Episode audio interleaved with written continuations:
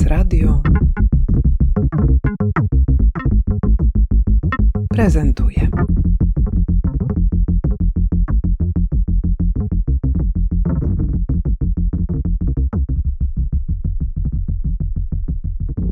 Ten plac, na którym teraz jesteśmy, nowy plac nowego teatru, to jest wielkie wyzwanie badawcze i bardzo ożywcze, które mam nadzieję też wniesie coś w tę debatę na temat kultury przestrzennej widzianej przez soczewkę takich przestrzeni jak plac.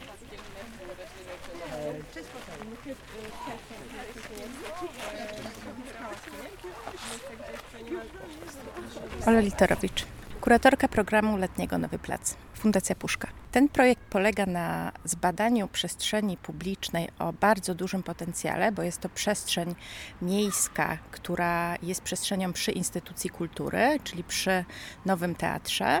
Jest przestrzenią już lubianą, już odwiedzaną przez e, grono przychodzących i do teatru, i po prostu spędzających tutaj czas. I przestrzenią, na której występuje zarówno silna działalność ludzka, jak i pozaludzka, międzygatunkowa, czyli mamy po prostu zieleń i beton, a chcę poszukiwać dla siebie jeszcze innych, jeszcze nowych dróg funkcjonowania w dzisiejszych czasach, ale też dla szerokiej publiczności, która trochę wychodzi poza pojęcie właśnie publiczności i instytucji kultury i też publiczności ludzkiej. Próbuję tak zaprojektować swoją przestrzeń czy swój program, żeby był także otwarty na międzygatunkowość międzygatunkowość, bioróżnorodność, miasto zdziczenie. To są wszystko takie hasła, które bardzo wydajnie wykorzystujesz do tego, żeby mówić o przestrzeni wspólnej w miastach. I powiedz proszę, co Wam się tutaj udało ustalić z tym placem, bo rozmawiamy w dniu rozpoczęcia całego projektu. Trwa właśnie spacer, można poznawać się intensywnie z tymi mieszkańcami, którzy tutaj, nieludzkimi, którzy tutaj funkcjonują. Ale powiedz proszę, co tu w tym projekcie jest dla Ciebie najistotniejszego?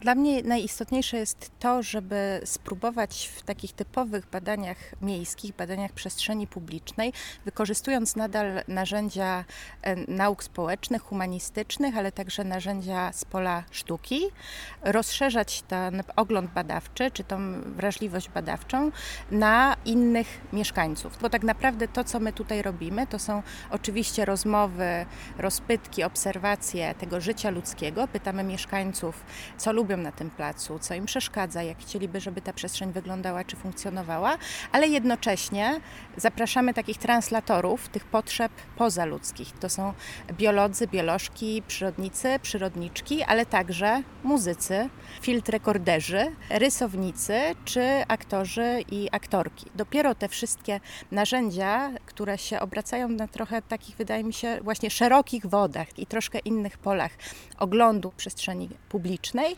wydaje mi się, że są w stanie bardziej odpowiedzialnie sprawić, że my możemy w ogóle dostrzegać nie tylko obecność, ale właśnie potrzeby tego świata pozaludzkiego. Więc rozszerzenie narzędzi to jest dla mnie zdecydowanie najciekawsze.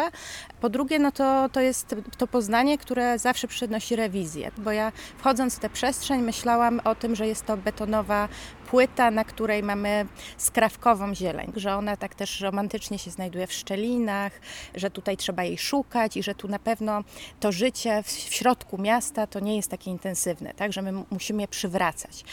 I okazało się, kiedy weszły te narzędzia właśnie artystyczne, kiedy wszedł rysunek, kiedy weszły głosy, kiedy weszli biolodzy, biolożki i muzycy ze swoim field recordingiem, że tak naprawdę to życie jest tu bardzo intensywne, tylko znowu jest to życie, którego my na pierwszy rzut oka, czy na pierwsze wytężenie naszego ucha nie do końca je jesteśmy w stanie rozpoznać, bo na przykład nie przychodzimy tutaj o brzasku, kiedy w końcu nie słychać dźwięków miasta i szumu samochodów i rozmów ludzi i zabaw dzieci, tylko wtedy tymi bohaterami, bohaterkami rzeczywiście są poranne ptaki.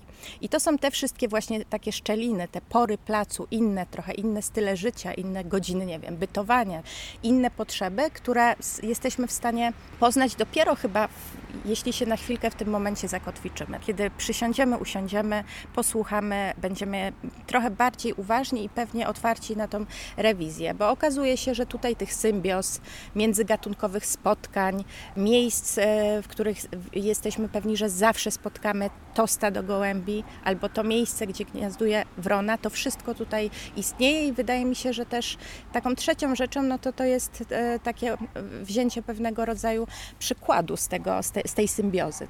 Tak, bo na początku właśnie pojawiłyby się mchy i porosty, potem pewnie jakieś niskie rośliny zielne i dopiero potem by były w stanie na tym wyrosnąć e, drzewa, ale też e, warto pamiętać, że te rośliny, które się pojawiają, właśnie nie byłyby w stanie też zmieniać tego środowiska, na przykład bez obecności grzybów, które e, wchodzą nimi, z nimi w interakcję za pośrednictwem korzeni. No i te grzyby po pierwsze jakby udostępniają związki e, odżywcze, e, takie jak minerały na przykład dla, dla tych roślin. E, niektóre potrafią to robić bezpośrednio właśnie przekształcając skały przy pomocy swoich enzymów. No i też jakby wzmacniają te, te rośliny w takich trudnych środowiskach to jest kluczowe, żeby współpracować, inaczej, inaczej jest bardzo ciężko sobie poradzić. Nazywam się Basia Kusińska, jestem przyrodniczką, studiuję na Wydziale Biologii Uniwersytetu Warszawskiego i skupiam się głównie na lasach naturalnych w Białowieży. Cześć, mam na imię Michał, jestem też przyrodnikiem związany z Uniwersytetem Warszawskim. Głównie zajmuję się badaniem grzybów i ich interakcji z owadami. Przygotowaliście spacer, który przed chwileczką się odbył. Jakiego rodzaju sąsiadów i sąsiadki odkryliście tutaj na placu przed Nowym Teatrem? Odkryliśmy y, organizmy z bardzo różnych królestw. Były to zarówno rośliny, grzyby, jak i zwierzęta. Próbowaliśmy trochę przedstawić ich sylwetki. Tak, ale też próbowaliśmy nie tylko pokazać te, te, organizmy, ale też to, jak one ze sobą wchodzą w interakcję, jak one na siebie oddziałują i spróbować zrozumieć te oddziaływania. To też jest e, taka specjalizacja biologii, w której się oboje specjalizujemy, więc nas najbardziej interesuje właśnie te interakcje między, między organizmami. A powiedzcie proszę, mhm. jak ci sąsiedzi nasi się nazywają? Bo tutaj mhm. ważne jest też to, żeby poznać ich no, z Tożsamość. Tak, tożsamość. Mają często piękne nazwy, jak Omomiłek, Rdes Ptasi, Namiotnik.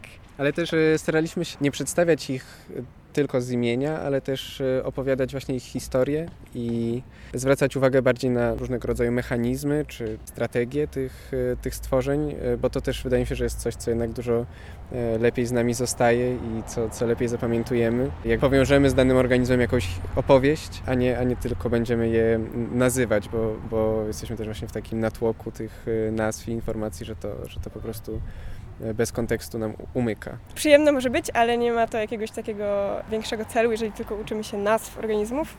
A wiadomo, że ludzie lubią opowieści, więc to, co może nas też jakoś do nich zbliżyć, to są ich historie i nic nie istnieje w próżni. Próbowaliśmy właśnie pokazać to, że wszystkie organizmy, które żyją tutaj na placu, są ze sobą połączone chociażby tym miejscem. Tutaj doszliśmy do takiego najbardziej chyba ukrytego naszego bohatera. Namiotniki. Tak, do, do namiotników. O, to co tam zobaczyliśmy? To jest y, właśnie ta ćma, bo, bo, tak, możliwe to była ta ćma, którą widzieliśmy przy, przy y, gołębiej miejscówce. Y, a tutaj widzimy już tylko ślady ich żerowania. To są właśnie takie obiedzone zupełnie z liści pędy, trzmieliny. Tutaj widać w, takie pajęczyny rozpięte na tych na tych gałązkach. Właśnie się chciałem zapytać, czy to nie ich sprawka. To jest właśnie sprawka tych namiotników I, mhm. i, i ta ich nazwa właśnie też związana jest z budowaniem takich obszędów, e, które e, mają formę takich namiotów, w których te gąsienice właśnie są schowane. Ta pajęczyna też e, pełni taką funkcję ochronną. No, teraz już te gąsienice się przepoczwarzyły, tak? czyli z larw żerujących na liściach przez formę poczwarki, w której właśnie to ich ciało się rozpuszczało i przebudowywało. Wyszły nam takie uskrzydlone motyle. Gdzieś poleciały często te formy dorosłe, e, ich jedyną funkcją jest rozmnażanie. E, bywa tak, że niektóre gatunki e, już nawet się nie rozmnażają, mają zredukowany, zredukowane aparaty gębowe, ale część, część ciem jest na przykład świetnymi zapielaczami. Trochę mniej docenianymi przez nas, e, przez to, że e, są to owady żerujące w nocy, więc nie widzimy ich latających po łące, ale są na przykład bardzo ważnymi zapylaczami drzew. Uczestnicy, uczestniczki bardzo żywo reagowali, było mnóstwo pytań. O co były pytania? Na przykład pytanie, jak to jest możliwe, że mszyce rozmnażają się raz płciowo, a raz bezpłciowo? to jest bardzo tajemnicze i zostało... Tak, na, na, No ale zgódźmy się, jest to. jest to niesamowite. Tak, tak, tak. Właśnie czasami w takiej jakiejś e, rutynie biologicznej możemy e, tracić tą taką dziecięcą radość i czasami bardzo fajnie jest się zachwycić i właściwie zastanowić się, że to jest no niesamowite. Ale też e, byliśmy pytani o, o, o rzeczy, które e, były nam stawiane pytania, które sami sobie stawiamy, e, na które też nie potrafiliśmy odpowiedzieć i, i które też, na, też nas jakoś zachwycają i, i zaciekawiają. E, No i myślę, że to też fajne, że jednak niektóre mechanizmy zwracają nas wszystkich uwagę i, i jakoś tak e, też staraliśmy się poprowadzić ten spacer trochę w formie takiej właśnie interaktywnej, z- zaangażować do, do stawiania pytań, więc mam nadzieję, że to też się udało. I ja bardzo lubię w ogóle też patrzeć na przyrodę w, takim kontekście trochę detektywistycznym, gdzie staramy się odtworzyć to, co, to, co tutaj się wydarzyło, albo właśnie zrozumieć, jak te stworzenia e, ze sobą oddziałują na podstawie śladów. Właśnie oglądać na przykład ślady żerowania ślimaka, albo odchody namiotników, czy jeszcze jakichś innych stworzeń, czy po piórach próbowaliśmy oznaczać e, gatunki ptaków. Także du- dużo pytań jest do, do zadania. I to, że to nie jest takie podejście atlasowe może bardzo, też jest takim podejściem wtedy naukowym, bo możemy stawiać różne pytania, hipotezy i to nie jest tak, że coś jest tylko zero-jedynkowe, jesteśmy czegoś pewni albo nie, ale też e, możemy sami jakoś się zagłębiać w to, co jest... e, Tak, przy pomocy pytań też możemy po prostu odkrywać i, i poznawać. stać się specjalistami w tej dziedzinie, nawet żyjąc w Warszawie, być specjalistą na przykład od wron, przypatrując się codziennie przy okiennej wronie.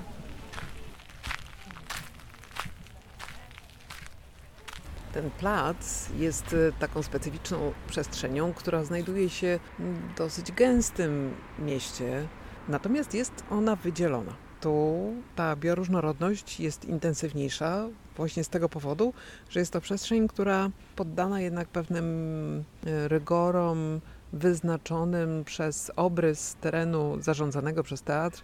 Jak Twoim zdaniem ta izolacja wpływa na te międzygatunkowe przecięcia czy jakieś sojusze? Wydaje mi się, że najciekawsze jest to, że tu zieleń i życie pozaludzkie się wzmacnia wtedy, kiedy jest za barierką czy za płotem.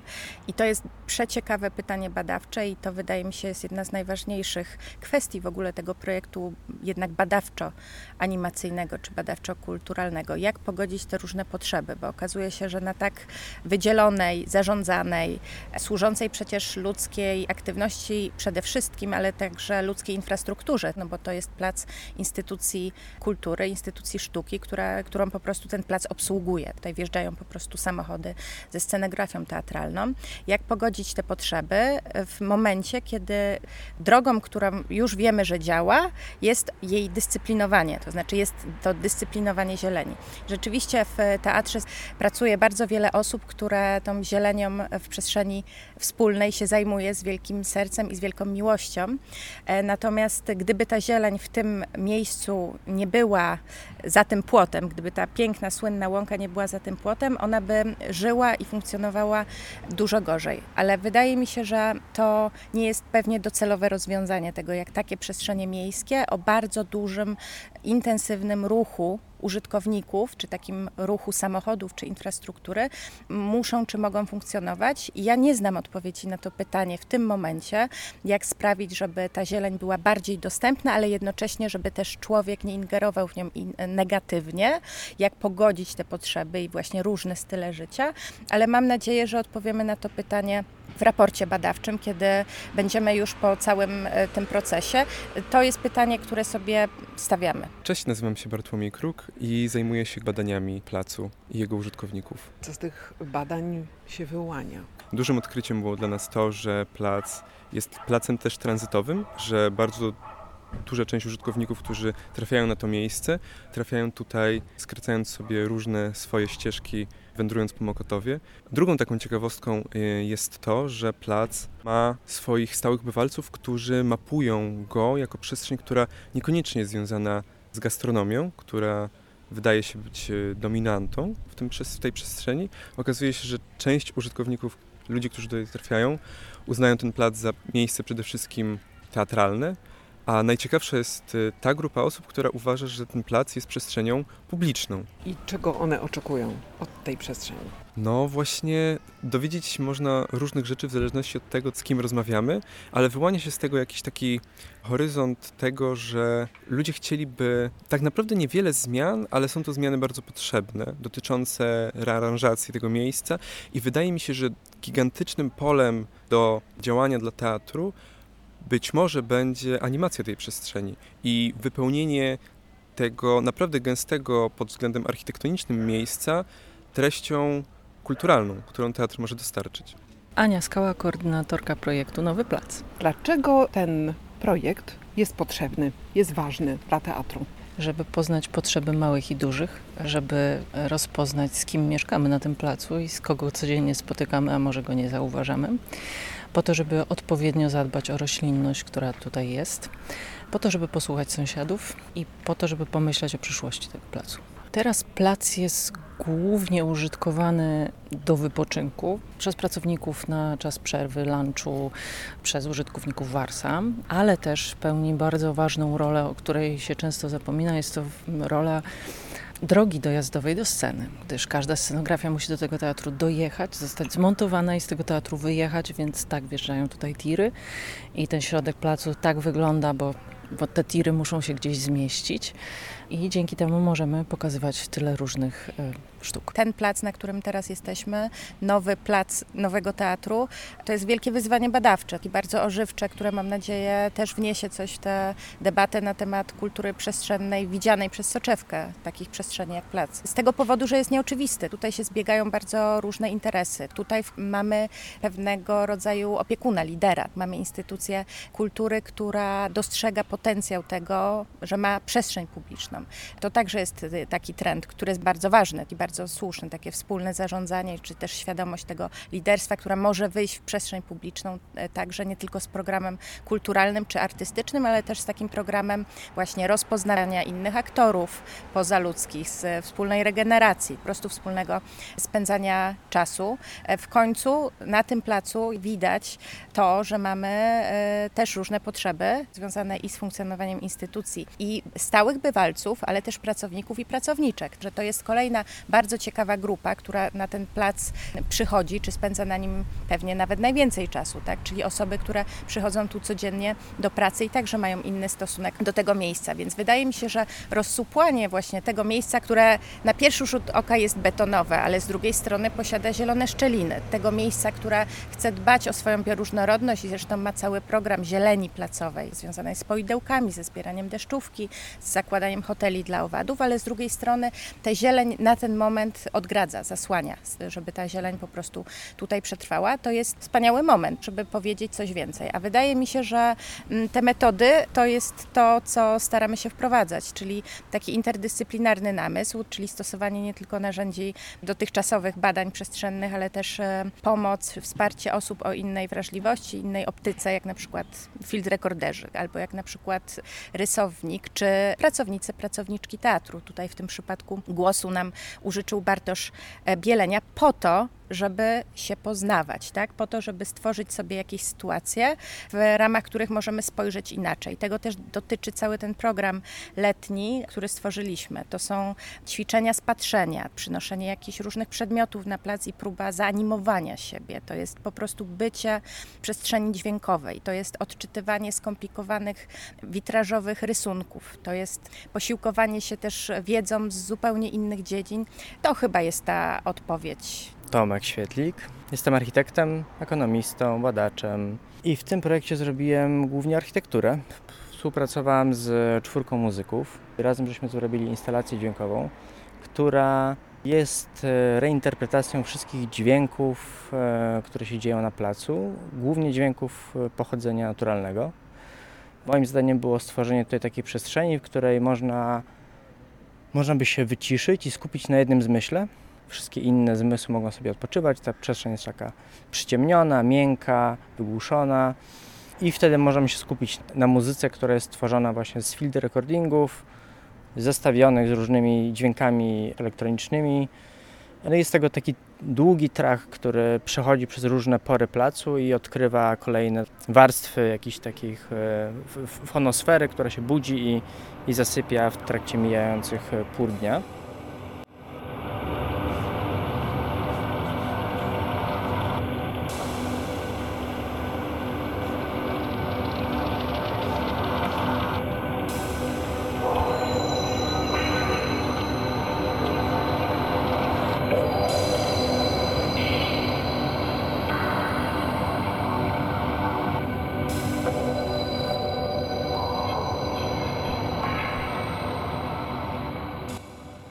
Wnętrze jest, tak jak powiedziałeś, bardzo takie zapraszające, przytulne. Staje się pawilonem, brakującą częścią placu, który jest dość mocno wyeksponowany na działanie czynników atmosferycznych. To jest niezasłonięta przestrzeń, więc y, słońce, deszcz, wszystko tutaj może nas cieszyć. O, może tego słowa użyję, cieszyć. Natomiast ty stworzyłeś taką przestrzeń, e, kryjówkę, przestrzeń pawilonowo-jaskiniową. Powiedz proszę, czym się kierowałeś, tworząc jej architekturę? Mhm, jest tak, jak mówisz. Ten plac jakby... Wszystkie elementy tego placu konsumuje się naraz. Wychodzi się tu i jakby wszystko jest naraz. Jest dźwięk, jest światło, jest beton, jest przyroda, są ludzie, dzieci biegają, jest sport, jakby wszystko jest naraz. I my w ramach takiego ćwiczenia zasłuchania chcemy wyciszyć trochę właśnie te, to wszystko naraz i zostawić jedną rzecz, żeby, żeby można było się na niej skupić i wydobyć z niej wszystkie wartościowe elementy. Co jest też e, ważne, to ten projekt e, jest, myśląc o nim, zaczęliśmy od tego, że nie będziemy dokładać nowych rzeczy, że, że, że mamy jakąś nadprodukcję wszystkiego, więc postanowiliśmy zrobić projekt, który jest tylko jakąś rearanżacją istniejących elementów, więc wydobyliśmy z magazynu teatru takie wielkie kurtyny i tak naprawdę cały projekt polega na tym, że je w bardzo sprytny sposób złożyliśmy, żeby dostać tę jedną taką centralną, skupiającą uwagę przestrzeń. Nazywam się Tomek Zin, jestem kierownikiem działu technicznego w Nowym Teatrze. Nie, to nie był trudny projekt. W fazie koncepcyjnej, wrodzenia się koncepcji no to wyglądało, że mogły być z tym różne problemy, ale po czasie i, i dochodzeniu do ostatecznego projektu okazało się, że, że jest, to, jest to wykonalne w, w, ramach tego, co tu, w ramach naszych możliwości czasowych i, i, i, i technicznych. Tomek Świetlik pytał nas o różne rzeczy. Byliśmy też na magazynie patrząc, czym coś jakichś e, starych scenografii możemy wykorzystać. Jednak to były elementy, które raczej nie nadawały się do takiej formy, która tutaj w końcu powstała. No, ale też po gdzieś w którymś momencie właśnie padło, e, że mamy kotary, których używamy rzadko, gdyż one są w różnym stanie. Co się później okazało, że były niektóre w stanie dosyć trudnym, ale na szczęście e, nasza szefowa garderoby Sylwia Szefer tutaj stanęła na wysokości zadania i te wszystkie kotary, które, które tam są, zostały w części sporej zreanimowane, poszywane i no, dzięki temu udało się to to zrobić tak jak się udało. Nasz, nasz zespół montażystów, który, który przy tym pracował, też wykazał się dużym zrozumieniem, mimo że projekt był dosyć taki no, nie, niecodzienny dla nas i wszystko poszło gładko. Po małym jednym pierwszym dniu takiego badania, że nie wszystko to, co zostało wymyślone, uda się zrobić tak, jak, tak, jak zostało wymyślone. Na szczęście po małej modyfikacji wszystko zagrało elegancko następnego dnia. Powiedziałeś o tym, że nie chcieliście produkować nowych mhm. elementów. Dla Ciebie jako architekta i mhm. też osobę, która jako ekonomista obserwuje rozmaitego rodzaju zjawiska w dzisiejszym świecie. Czy dla Ciebie to jest ta przyszłość architektury, te narzędzia, którymi należy się dzisiaj posługiwać przy tak. projektowaniu? Mhm. Tak, wydaje się, że w zasadzie nie ma, nie ma innej możliwości, że to jest e, jakaś e, niezbędna rzecz, niezbędna umiejętność, którą musimy włożyć do repertuaru umiejętności architekta i projektantów i w ogóle też ekonomistów no, żeby właśnie zamykać obiekt, żeby myśleć o niewykorzystanych potencjałach bardziej niż e, o jakiejś niekończącej się ekstrakcji, która no, będzie musiała się kiedyś skończyć. Jako ekonomista też zajmuję się tematami wokół ekonomii architektury, ekonomii cyrkularnej i zastanawiamy się często właśnie nad tym, co zrobić, żeby, żeby materia, która już istnieje, była mądrzejsza, żeby ją tylko dotwikować, żeby ją, żeby ją wzmocnić jej, jej działanie, ale nie nie przerabiać ci cał w, w całości. Ula Kropiwiec, pracuję w Nowym Teatrze od półtora roku, jestem tutaj wicedyrektorką. Dlaczego zdecydowaliście się wejść w partnerstwo z Fundacją Puszka i zrealizować ten projekt? On jest trochę z innej branży niż teatralna. Tak, jest z innej branży niż teatralna, ale jak łatwo zauważyć, kiedy przyjeżdża się, przychodzi do nowego teatru, plac wokół nowego teatru, przy nowym teatrze jest bardzo ważną częścią tego obiektu, tego miejsca. Nowy teatr to nie tylko teatr, to również miejsce, w którym ludzie spędzają czas, a na naszym placu bardzo wielu, bardzo różnych ludzi spędza bardzo wiele czasu. E, czasami to jest problematyczne, E, niekiedy oni są szczęśliwi, niekiedy niezadowoleni. E, nie zawsze my sami jako teatr mieliśmy odpowiedzieć na te wszystkie problemy, załatwić je, rozwiązać i dlatego weszliśmy w takie partnerstwo. To, co wyróżnia tę, waszą przestrzeń, to to, że ona jest, wydawałoby się, wewnętrznym placem przed instytucją kultury, ale pełni rozmaite funkcje, role przestrzeni publicznej i jako taka jest postrzegana przez sąsiadów i sąsiadki. Ale jednocześnie jest to miejsce Waszej pracy. Więc tutaj nakłada się kilka kwestii, które bardzo jasno formułują się w pytania dotyczące tego, jak tym placem zarządzać. No i powiedz proszę, czy w ramach tych y, działań spodziewacie się uzyskać jakieś podpowiedzi? Tak, jak najbardziej. Y, przede wszystkim spodziewamy się do, dostać porcje nowych informacji, wiadomości o tym, jak osoby, ale nie tylko osoby, również inne istoty czują się y, na naszym placu, co tutaj robią, czego nie mogą robić, bo ten plac im tego nie, nie umożliwia, a co może by chcieli. Bardzo byśmy chcieli dostać tego rodzaju informacje, może też jakieś pomysły, na które sami nie wpadliśmy. Teatr jest tutaj już od od paru dobrych lat. Może to jest też taki moment, żeby zobaczyć, czy ten plac ma tak wyglądać właśnie, jak dotąd wyglądał, a być może dałoby się go jakoś zmodyfikować. I masz rację, tak, my musimy tutaj, ten plac ma różne funkcje, my musimy tutaj e, właśnie też pracować. Mamy jakiś e, wyprac wypracowany dotąd sposób, ale może są inne sposoby. Rozmawiamy w dniu otwarcia. Wernisaż trwa, jest e, niedzielny popołudnie, tak. już zbliża się wieczór. Spacerujemy po różnych miejscach na terenie tego placu. Między innymi otwarta została łąka która nie zawsze ma otwartą furtkę.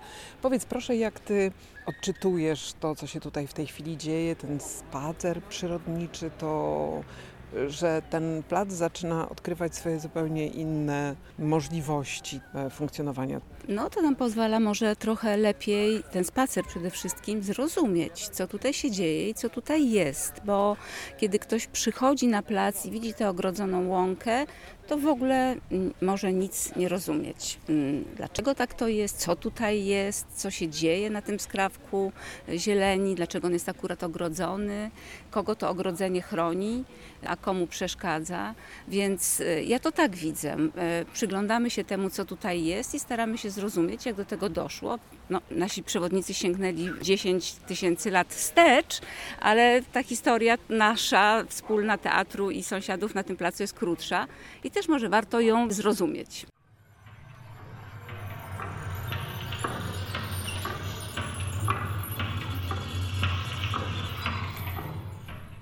Instalacja dźwiękowa, której można posłuchać w budynku sąsiadującym z łąką, rejestruje życie tego placu o różnych porach dnia i nocy. Powiedz proszę, o jakich porach zwykle tu bywasz i o jakich bardzo rzadko. No, bardzo rzadko bywam tu o świcie.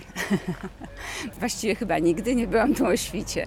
Ja tutaj jestem w godzinach pracy, czyli w ciągu dnia e, i w godzinach spektakli, czyli wieczorem i czasami bardzo późno wieczorem, kiedy kończą się spektakle. Rzadko kiedy bywam tu w weekendy. Dzisiaj sobie to uświadomiłam, bo przyszłam e, na ten plac w niedzielę. To nie zdarza mi się tak bardzo często. Więc tak, nie ma mnie tutaj bladym świtem i w środku nocy też nigdy nie przychodzę na plac. Czyli wizyta w tym pawilonie, gdzie można posłuchać instalacji dźwiękowej z tych różnych pór dnia, to też może być dla Ciebie odkrycie. Bardzo. Tak.